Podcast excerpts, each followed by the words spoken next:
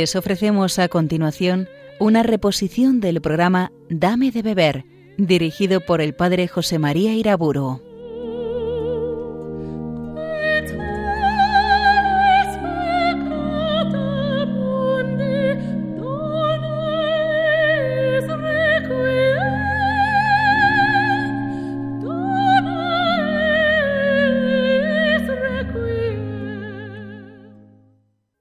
En el nombre del Padre, del Hijo y del Espíritu Santo. Ábreme, Señor, los ojos, y contemplaré las maravillas de tu voluntad. En la última conferencia hablé de lo sagrado cristiano. Ahora, en varias conferencias, voy a tratar de la liturgia de la Iglesia Católica como fuente principal de toda la espiritualidad cristiana. El Concilio Vaticano II, en el Sacrosantum Concilium 7, nos dice que la liturgia es el ejercicio del sacerdocio de Jesucristo. Pues bien, si la liturgia de la Iglesia es el ejercicio del sacerdocio de Jesucristo, comienzo hablando de este sacerdocio. Ya en el Antiguo Testamento se inicia la esperanza de un Mesías sacerdotal que purifique el culto de Israel y que lo lleve a una plenitud absoluta para la gloria de Dios, para el perdón de los pecados, para la divinización del hombre en la plenitud de los tiempos. Por eso en el Nuevo Testamento contemplamos el sacrificio de Cristo sacerdote y comprobamos que realiza en forma suprema tanto la glorificación de Dios como la santificación de los hombres. Si la alianza antigua fue sellada en la sangre de animales cultualmente sacrificados, Éxodo 24, la nueva alianza vendrá garantizada por la sangre de Jesús, el siervo de Yahvé. Así lo dice él mismo en Mateo 26.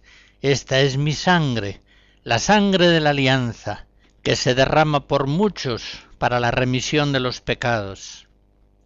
Todos los autores del Nuevo Testamento, bajo la inspiración del Espíritu Santo, contemplan a Jesucristo como sacerdote, como sacerdote y víctima, San Pedro, por ejemplo, en la primera carta capítulo 2, nos habla de Jesús como el siervo sufriente que muere por los pecadores.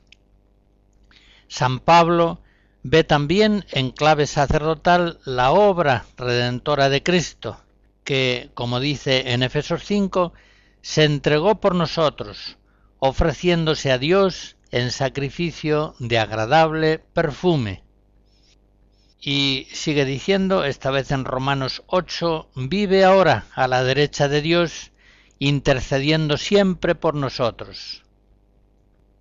Una visión de Jesucristo como sacerdote la hallamos de modo semejante en el evangelista San Juan. Él ve a Jesús como el verdadero Cordero Pascual que quita el pecado del mundo, como el pastor que da su vida por las ovejas, como el purificador del viejo templo de Jerusalén, como el nuevo templo de Dios, que es capaz de santificar a cuantos entran en él. Si alguno peca, abogado tenemos ante el Padre, a Jesucristo, el justo.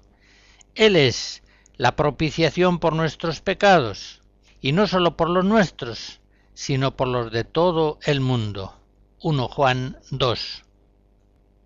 Si tanto en los cuatro evangelios como en las cartas aparece claro el sacerdocio perfecto de Jesucristo, es, sin embargo, la carta a los hebreos la que expone por primera vez un verdadero tratado de Cristología en el que se contempla ante todo a Jesucristo como sacerdote santo, eterno, único. Él es, nos dice Hebreos 9, el mediador de una alianza nueva, a fin de que por su muerte, para redención de las transgresiones cometidas bajo la primera alianza, reciban los que han sido llamados las promesas de la herencia eterna. Por tanto, la carta a los hebreos deja muy claro que Cristo es el mediador perfecto. Es el mediador perfecto entre Dios y los hombres porque Él es plenamente divino, como se afirma en Hebreos 1. Él es efectivamente el heredero de todo, por quien hizo Dios el mundo. Él es el esplendor de su gloria y la imagen de su sustancia. Pues bien, si la carta a los hebreos afirma con énfasis la divinidad de Jesucristo, afirma también con el mismo énfasis que es perfectamente humano, semejante a nosotros en todo menos en el pecado. Capítulo 2. Por tanto, si es al mismo tiempo divino y humano, es el mediador perfecto entre Dios y los hombres. Él es Sigue diciendo la carta a los hebreos, esta vez en el capítulo 8, el templo verdadero, el templo celestial definitivo, construido por el mismo Dios, no por mano de hombre. Por tanto, podemos entrar confiadamente en el santuario, en virtud de la sangre de Jesús, por este camino nuevo y vivo, inaugurado por Él para nosotros a través del velo, es decir, de su propia carne. Hebreos 10. Los sacrificios de la antigua alianza, dice Hebreos 10, nunca podían quitar los pecados. En cambio, ahora nosotros somos santificados por la eficacia grandiosa del sacerdocio de Jesucristo. El antiguo sacerdocio queda pues superado a causa de su ineficacia e inutilidad. Hebreos 7. Y ya todo el poder santificador divino está en Jesucristo, sacerdote santo, inocente, inmaculado. Hebreos 7. Y es que ahora la víctima sacrificial no son animales, sino que nosotros somos santificados por la oblación del cuerpo de Jesucristo. Hebreos 10. Es lo mismo que dicen los apóstoles Pedro y Pablo cuando afirman que no hemos sido redimidos al precio de oro y plata, sino con la sangre preciosa de Cristo, Cordero sin defecto ni mancha. 1 Pedro 1, 1 Corintios 6. La carta a los hebreos nos muestra el sagrado sacerdocio de Jesucristo, como elegido, constituido por el mismo Dios, como un sacerdocio único, sea porque su sacrificio fue hecho de una vez para siempre, sea porque en ningún otro hay salvación. Se trata, pues, de un sacerdocio perfecto y de un sacerdocio celestial. Véase con qué énfasis afirma la carta esto último, cuando en el capítulo 8 dice, el punto principal de todo lo dicho es que tenemos un sumo sacerdote que está sentado a la diestra del trono de la majestad en los cielos, ministro del santuario y del tabernáculo verdadero. El sacerdocio de Jesucristo y por tanto el culto litúrgico de su iglesia es un sacerdocio celestial. Escucharemos fragmentos del requiem del compositor francés del siglo XX, Maurice Durifle.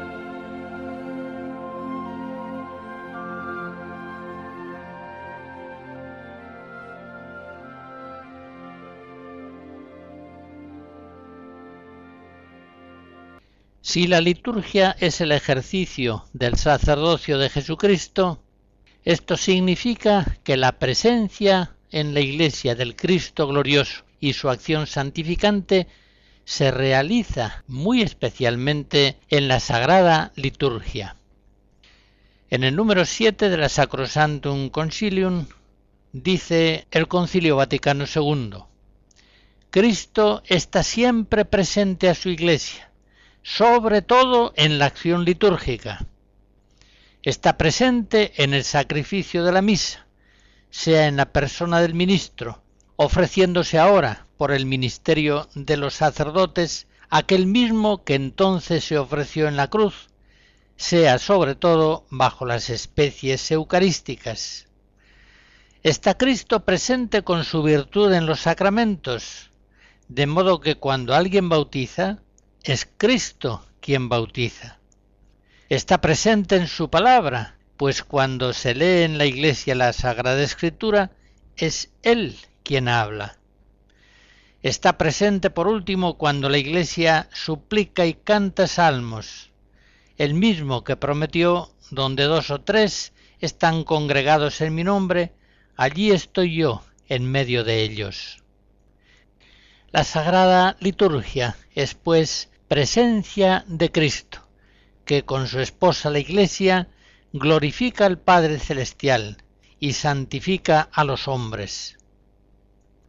Repito la frase primera del texto conciliar que acabo de recordar. Cristo está siempre presente a su Iglesia, sobre todo en la acción litúrgica. Por tanto, aquel que busque a Cristo, búsquelo sobre todo en la Iglesia y muy especialmente búsquelo en la acción litúrgica. En la sagrada liturgia de la Iglesia es donde Cristo más plenamente se manifiesta y se comunica. En todo lo que voy diciendo, adviértase que hablo de la presencia de ese Cristo glorioso que ascendió al Padre, de donde ha de venir al final de los tiempos en gloria y majestad.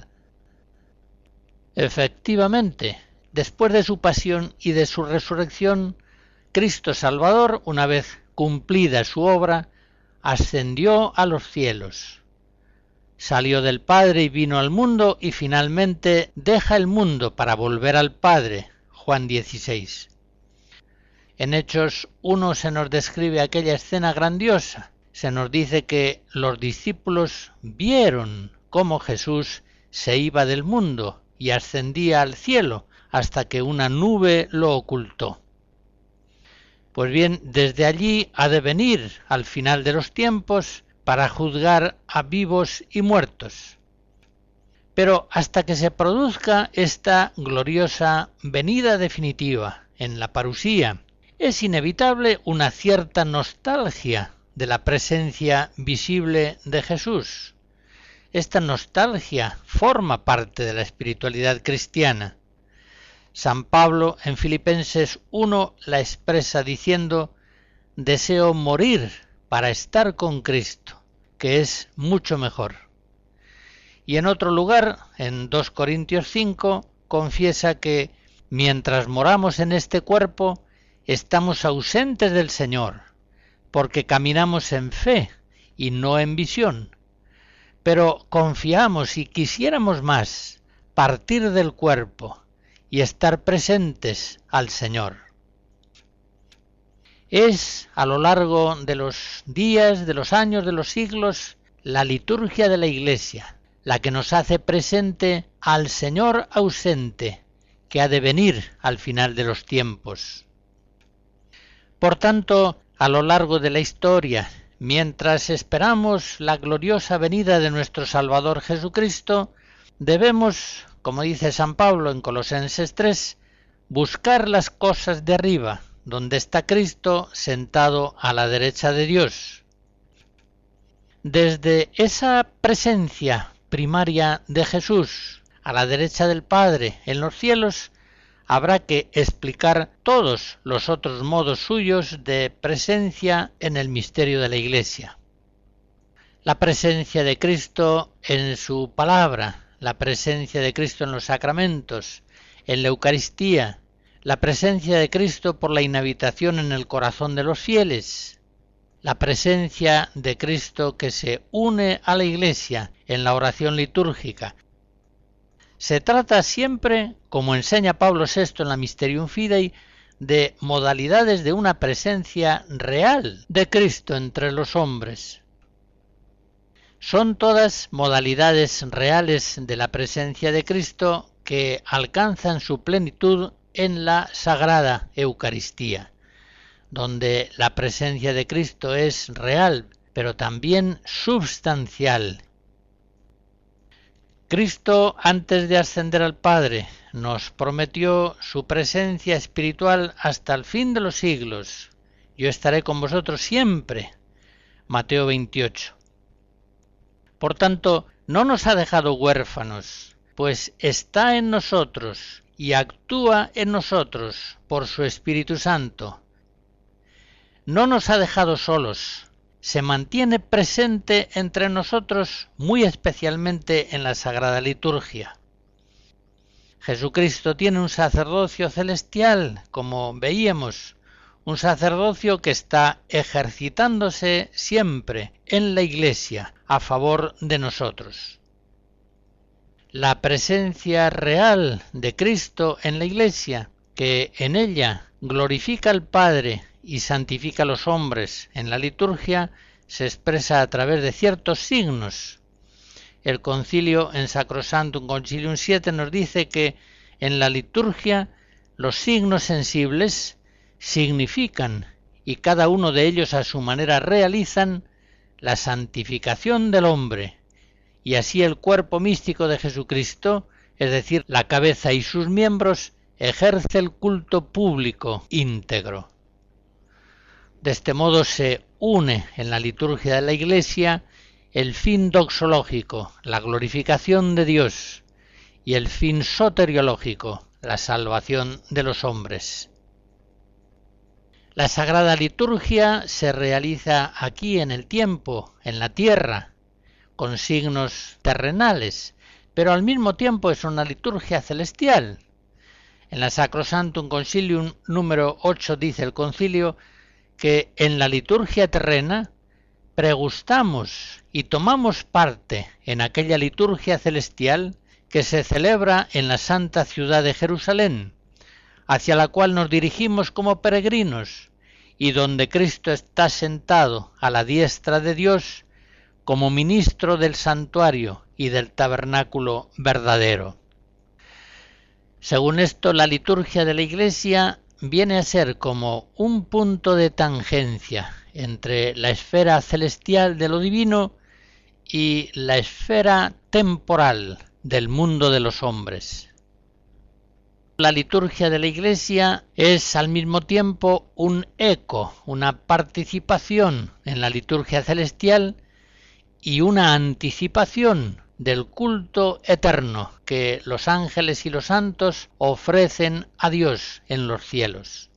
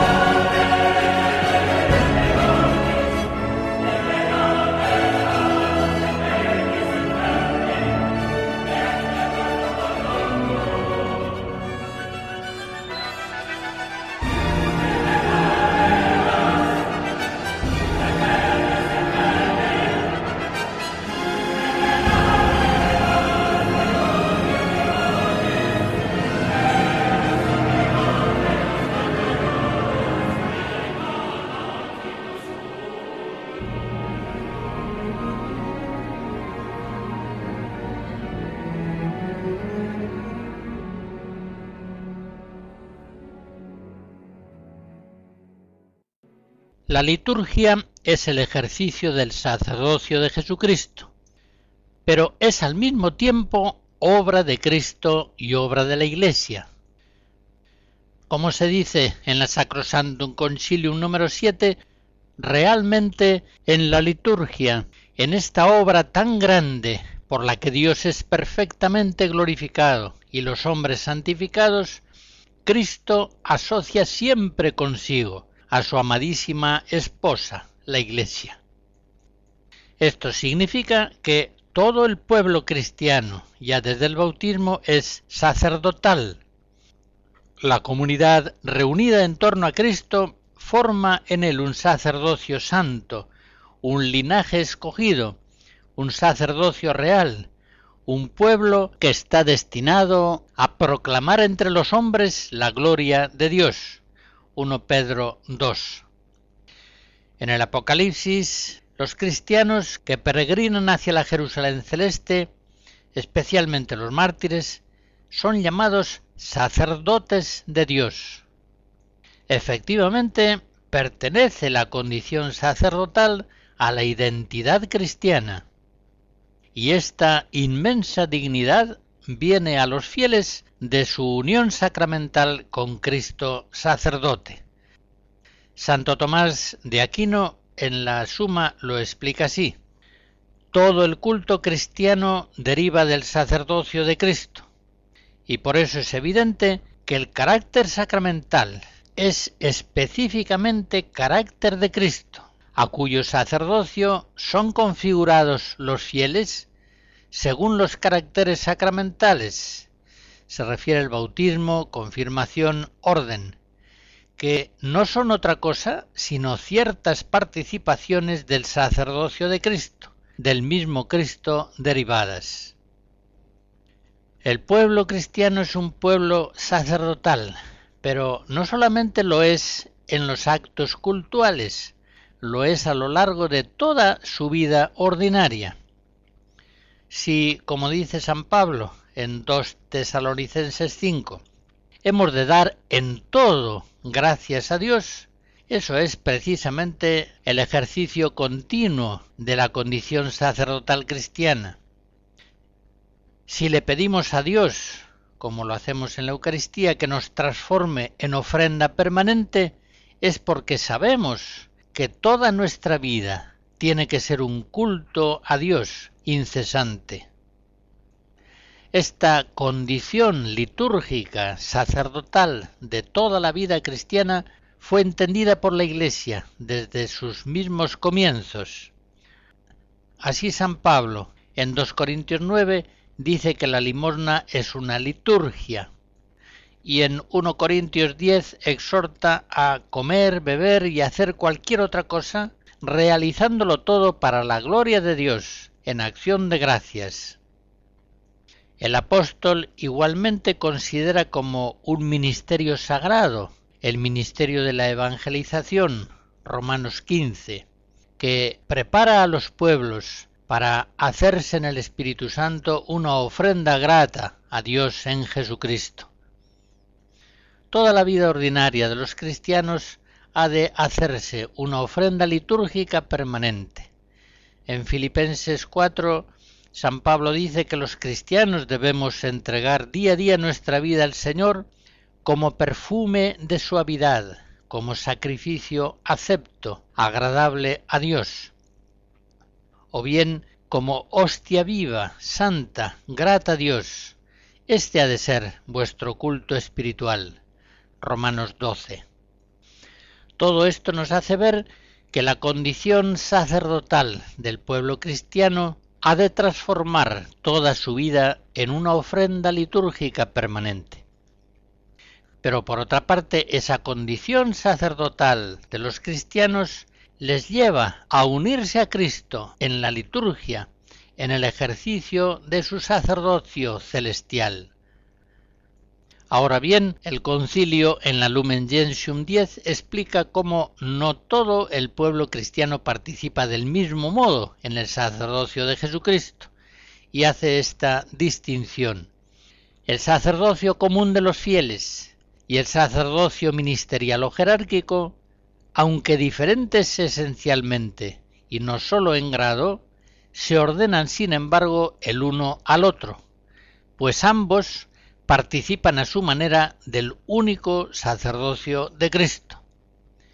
El sacerdocio ministerial, por la potestad sagrada de que goza, forma y dirige al pueblo sacerdotal, confecciona el sacrificio eucarístico en la persona de Cristo y lo ofrece en nombre de todo el pueblo de Dios. En cambio, los fieles, en virtud de su sacerdocio real, concurren a la ofrenda de la Eucaristía y ejercen ese sacerdocio en la recepción de los sacramentos, en la oración y acción de gracias, mediante el testimonio de una vida santa, en la abnegación y en la caridad operante. Según las verdades de la fe que acabo de recordar, toda la vida cristiana, tanto en sus formas ordinarias como en sus momentos cultuales, ha de ser una vida sacerdotal, una ofrenda litúrgica permanente.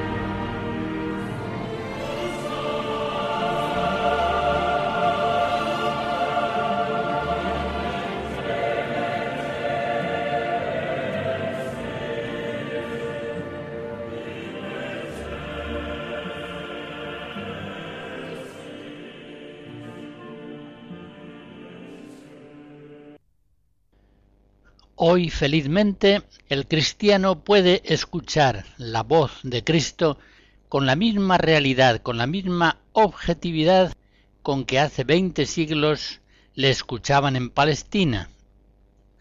Podemos creer esto con toda seguridad. La Iglesia esposa escucha no solamente lo que Cristo esposo le habló hace veinte siglos y fue consignado por los evangelistas, sino que la esposa iglesia escucha lo que el Señor le habla hoy al corazón.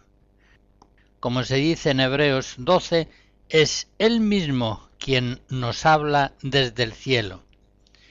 El Vaticano II afirma esta realidad de gracia maravillosa cuando en el Sacrosantum Concilium 7 dice que el Cristo celestial está presente en su palabra pues cuando se lee en la Iglesia la Sagrada Escritura, es Él quien nos habla. En Lucas 10, Jesucristo dice a los apóstoles, El que a vosotros oye, a mí me oye. Y eso es cierto dentro del misterio de la Iglesia, en la predicación y en tantas otras circunstancias.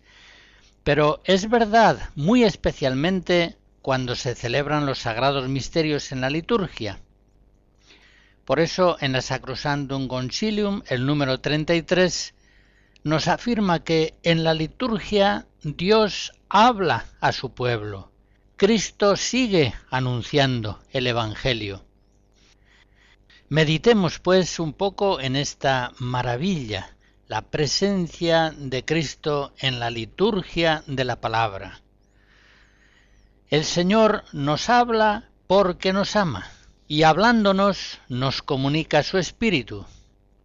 Nosotros los hombres no hablamos a cualquiera, al menos no hablamos con cualquiera de temas altos o de asuntos íntimos nuestros. Hablamos a quien más amamos y hablándole le comunicamos nuestro espíritu. La palabra humana es el medio más apropiado que tenemos para comunicar a aquel a quien amamos nuestro espíritu, nuestro espíritu humano, por supuesto. Pues bien, la palabra divina es el medio más adecuado para comunicarnos el Espíritu Divino, el Espíritu Santo. Así es justamente como se desarrolló la historia de la salvación. Al comienzo de la carta a los hebreos se nos dice que muchas veces y en muchas maneras habló Dios en otro tiempo a nuestros padres por el ministerio de los profetas. Últimamente, en estos días, nos habló por su propio Hijo, que es el esplendor de su gloria, la imagen de su sustancia el Padre, entregándonos al Hijo, nos entrega su palabra plena, nos habla porque nos ama, nos habla porque por medio de su palabra quiere comunicarnos en plenitud su espíritu. San Juan de la Cruz, en el libro segundo de la subida 22, dice que Dios, en darnos como nos dio a su Hijo, que es una palabra suya, que no tiene otra, todo nos lo habló junto y de una vez en esta sola palabra, y no tiene más que hablar. Efectivamente, el Padre Celestial, dándonos enteramente en la encarnación su palabra, nos comunicó así plenamente su Espíritu Santo. Hablándonos, nos expresó su amor, dándonos su palabra, nos comunicó su espíritu. Nos comunicó su espíritu, nos hizo participar de la filiación divina. Por eso el apóstol Santiago en el capítulo primero de su carta nos dice que hemos sido engendrados por la palabra de la verdad. O como dice San Pablo en 1 Corintios 4, hemos sido engendrados por el Evangelio la palabra divina, que así nos ha vivificado, comunicándonos el Espíritu Santo, como se dice en el Nuevo Testamento en distintos lugares, es una palabra viva y eficaz. Es una palabra que nos hace crecer, que nos purifica, que nos salva. Es una palabra que ningún poder humano puede encadenar. 2 Timoteo 2. Pues bien, la palabra divina brilla en la liturgia de la Iglesia con su mayor potencia iluminadora y actúa en los fieles con una sacramental eficacia de gracia. Por eso el Vaticano II dice en la Dei Verbum 21, en los libros sagrados, el Padre que está en los cielos se dirige con amor a sus hijos y habla con ellos. Y hay tal fuerza y eficacia en la palabra de Dios que constituye el sustento y el vigor de la Iglesia, la firmeza de fe para sus hijos, el alimento del alma, la fuente pura y perenne de la vida espiritual. Ya nos dijo Jesucristo en Mateo 4, citando a Deuteronomio 8, que el hombre no vive solamente de pan, sino que vive de toda palabra que sale de la boca de Dios. Somos vivificados por la palabra divina, en la cual el Padre por Cristo nos comunica con todo amor el Espíritu Santo. Y hemos de aprender a acoger la palabra divina, muy especialmente la palabra divina en la liturgia, con la misma devoción con que recibimos los sacramentos, concretamente el pan eucarístico. Hemos de aprender a comulgar a Cristo palabra como comulgamos a Cristo pan. Cristo de los dos modos se nos entrega, de los dos modos nos alimenta y se hace presente en nosotros.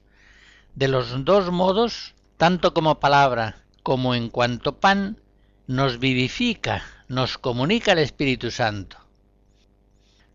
Por eso dice San Agustín que toda la solicitud que observamos cuando nos administran el cuerpo de Cristo, para que ninguna partícula caiga en tierra de nuestras manos, se ve que entonces se comulgaba en la mano, ese mismo cuidado debemos poner para que la palabra de Dios que nos predican, hablando o pensando en nuestras cosas, no se desvanezca de nuestro corazón.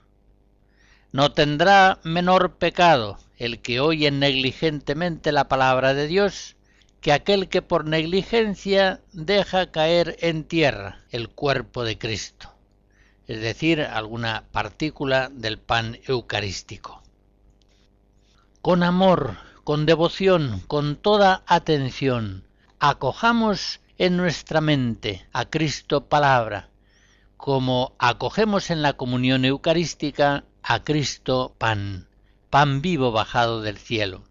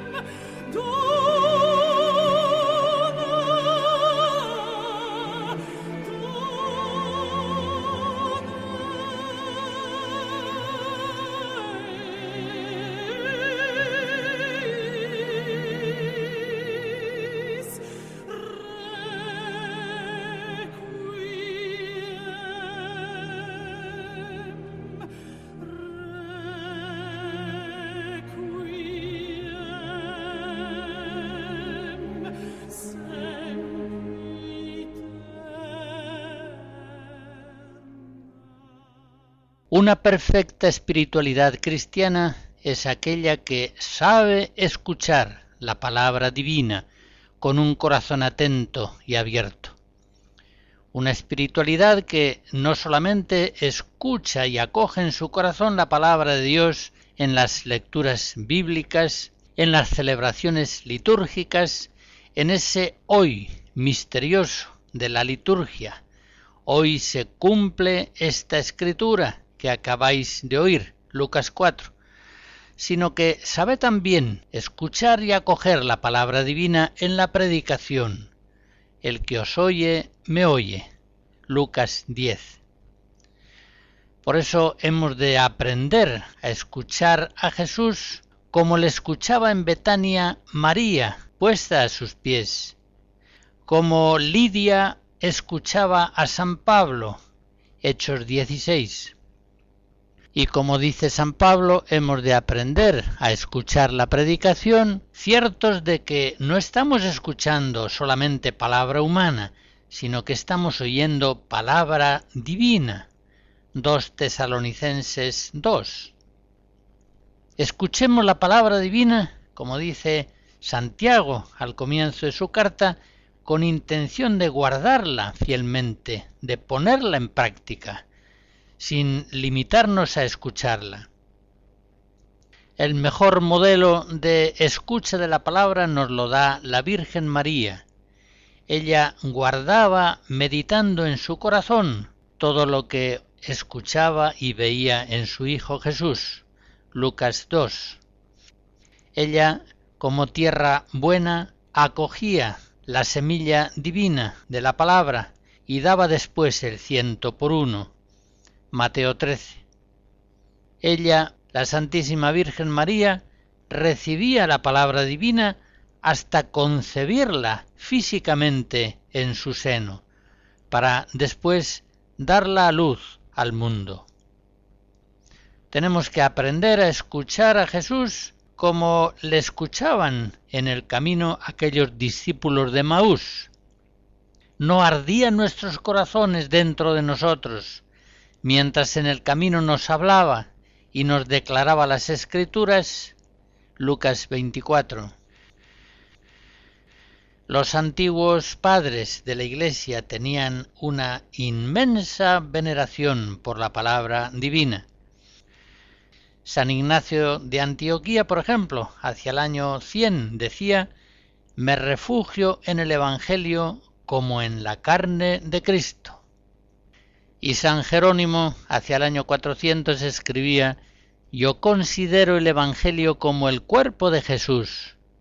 Cuando Él dice, quien come mi carne y bebe mi sangre, esas son palabras que pueden entenderse de la Eucaristía, pero también ciertamente son las escrituras verdadero cuerpo y sangre de Cristo. Esa misma veneración sagrada por la palabra de Dios la encontramos en los antiguos monjes, en la lección divina, por la cual diariamente buscaban su alimento espiritual, su luz, su vida, su fortaleza.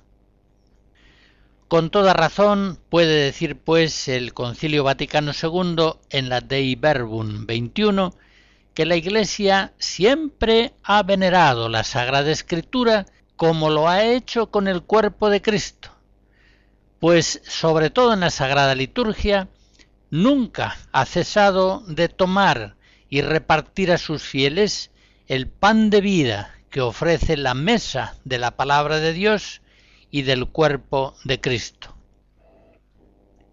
Esta es una expresión antigua en los padres, la doble mesa, la mesa en la que el Padre nos da a comer la palabra divina, la mesa en que el Padre Celestial nos da a comer el cuerpo sagrado de su Hijo Jesucristo.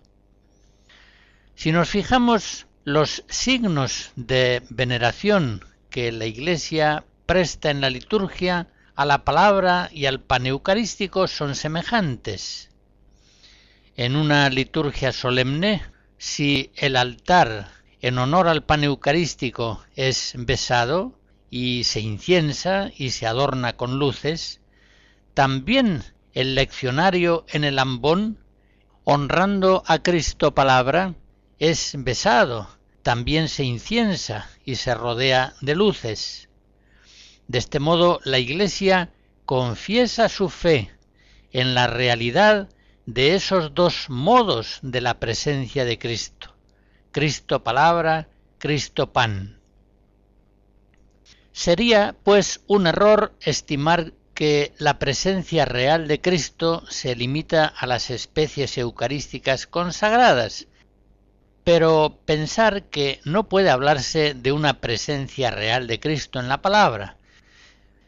Esto, como digo, es falso. Pablo VI en la Mysterium Fidei asegura que la presencia eucarística se llama real no por exclusión, como si las otras modalidades de la presencia de Cristo no fueran reales, sino por antonomasia, ya que se trata de una presencia substancial.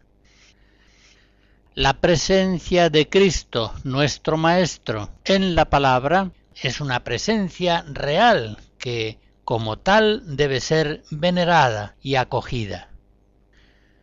Fieles, pues, a la tradición unánime de la Iglesia en Oriente y en Occidente, debemos acostumbrarnos a meditar habitualmente en la palabra divina que la Iglesia nos ofrece cada día en sus celebraciones litúrgicas, tanto en la misa como en la liturgia de las horas.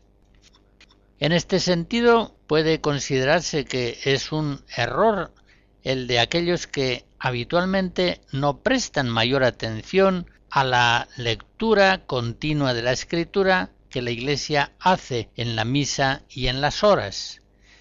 Ellos quizás siguen otro curso de lecturas, atendiendo más bien a sus gustos personales o a sus estados de ánimo. No parecen captar estos tampoco la presencia real de Cristo palabra en su liturgia. Apenas parecen enterarse de que día a día Cristo les habla ciertamente, claramente, en la palabra que la liturgia eclesial en ese día celebra y proclama. En el pan de la palabra que la Iglesia, como madre y maestra, da a comer a sus hijos de parte del Padre Celestial. Por tanto, no acaban de enterarse de lo que Cristo les quiere decir hoy en la liturgia. No se enteran siquiera de que Cristo mismo en ella les está hablando, les quiere hablar. En consecuencia a todas estas verdades de fe que estoy recordando, no parece conveniente confiar las lecturas litúrgicas de la palabra a niños o a personas que leen con dificultad. Esto, que en ocasiones puede ser conveniente, al menos hecho en una forma habitual, no parece expresar adecuadamente la presencia real de Cristo en la palabra litúrgica.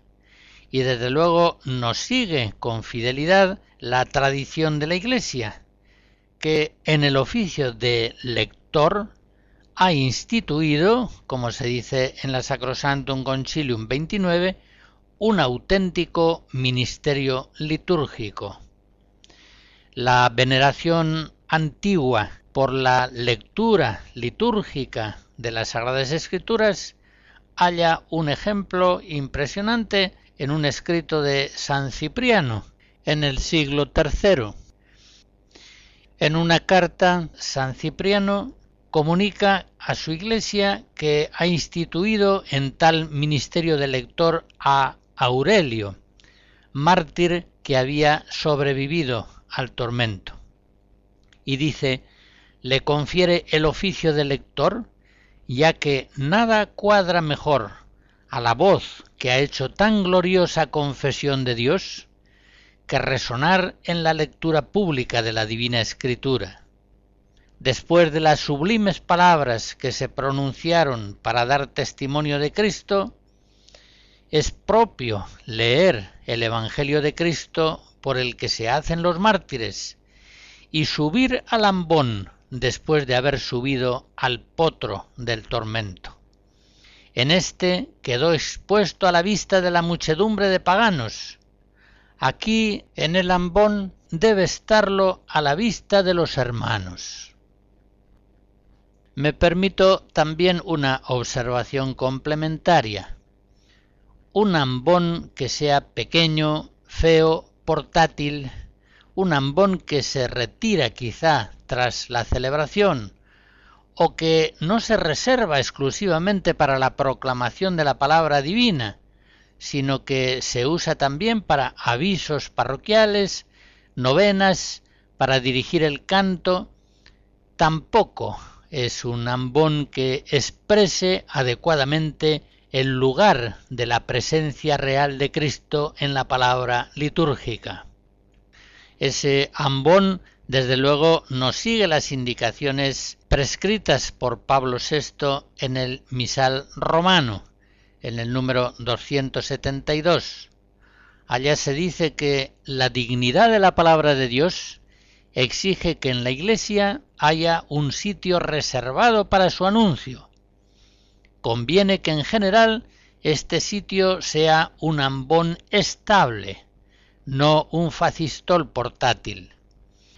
Desde el ambón se pronuncian las lecturas, el salmo responsorial y el pregón pascual. Pueden también hacerse desde él la homilía y la oración universal u oración de los fieles. Pero es menos conveniente que ocupen el ambón el comentarista, el cantor o el director del coro. Guardemos fielmente estas instrucciones normativas de la Iglesia, de tal modo que el ambón venga a ser un lugar especialmente bello y digno para desde él proclamar la palabra divina. Es el lugar de Cristo Maestro que en el hoy de la liturgia sigue hablando a su pueblo.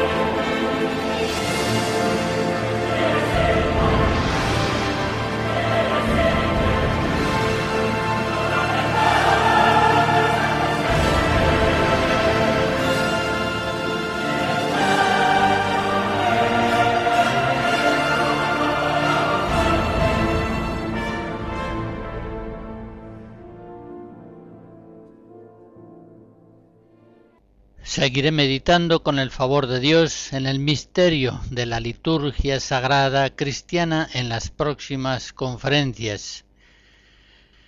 La bendición de Dios Todopoderoso, Padre, Hijo y Espíritu Santo, descienda sobre ustedes y les guarde siempre.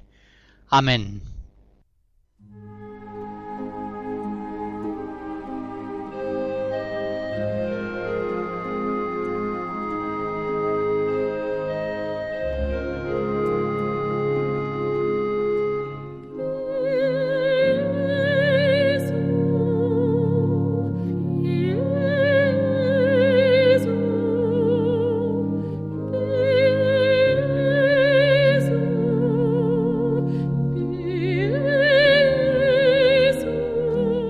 Han escuchado en Radio María una reposición del programa Dame de beber, dirigido por el padre José María Iraburo.